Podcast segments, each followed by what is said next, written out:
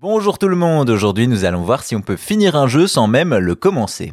Si certains finissent les jeux à 100% alors que d'autres speedrun pour les finir le plus vite possible, il existe une autre catégorie, des jeux que l'on peut finir sans même commencer à jouer. Voyons ensemble quelques exemples. Tout d'abord, il faut savoir que permettre aux joueurs de finir le jeu dès le début ne date pas d'hier. Déjà en 1984, dans le titre Karateka, un jeu d'arts martiaux, on peut décider de ne pas aller se battre et sauter de la falaise, game over rapide et brutal. Cependant, ce petit stratagème en a inspiré d'autres qui ont poussé le concept, et dans le genre, difficile de ne pas parler de la série des Far Cry. Dans le quatrième opus sorti en 2014, le personnage principal se rend donc au Kirat pour répandre les cendres de sa défunte mère. Et comme souvent dans les Far Cry, on se retrouve dans une guerre civile entre l'armée du roi Pagan Min et un groupe de rebelles, on peut alors se battre ou pas. En effet, si on attend que Paganmin revienne à nos côtés au début du jeu, il nous laisse répandre les cendres de notre mère exactement là où elle l'a demandé, et le jeu se termine donc à peine 15 minutes après avoir commencé. Un choix de fin anticipé que l'on retrouvera d'ailleurs dans les épisodes suivants.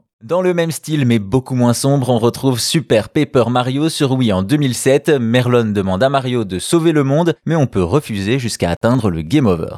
Restons dans la famille Nintendo avec Luigi's Mansion 3 sur Switch. Ici, ce n'est pas le joueur qui aura le choix d'avoir une fin prématurée. En effet, Luigi et ses amis sont invités dans un hôtel de luxe, mais une fois la nuit tombée, Luigi est réveillé par des cris et tombe nez à nez sur le roi Boo qui se met à le pourchasser. Ce n'est pas très dur, mais si le plombier n'échappe pas au fantôme, ce dernier le transforme en tableau aux côtés de ses camarades. Fin du jeu. Et enfin, dernier exemple et non des moindres, Nier Automata, un action RPG dans un univers de science-fiction qui a conquis de nombreux joueurs en 2017. Une série dans laquelle on incarne des androïdes dans une guerre contre des machines d'origine extraterrestre un titre riche en fins alternatives puisqu'il existe 26 issues à l'histoire. L'une d'elles peut d'ailleurs mettre fin à l'aventure dès le début. En effet, dans Nier, on a accès aux puces électroniques de notre personnage dans les menus du jeu, et si on retire la puce OS, donc le système d'exploitation, on le tue et on accède ainsi à une des fins du jeu. Évidemment, on pourrait continuer avec d'autres exemples de jeux afin anticiper, mais vous l'aurez compris, oui, on peut voir la fin d'un jeu sans y jouer, difficile cependant de s'en contenter.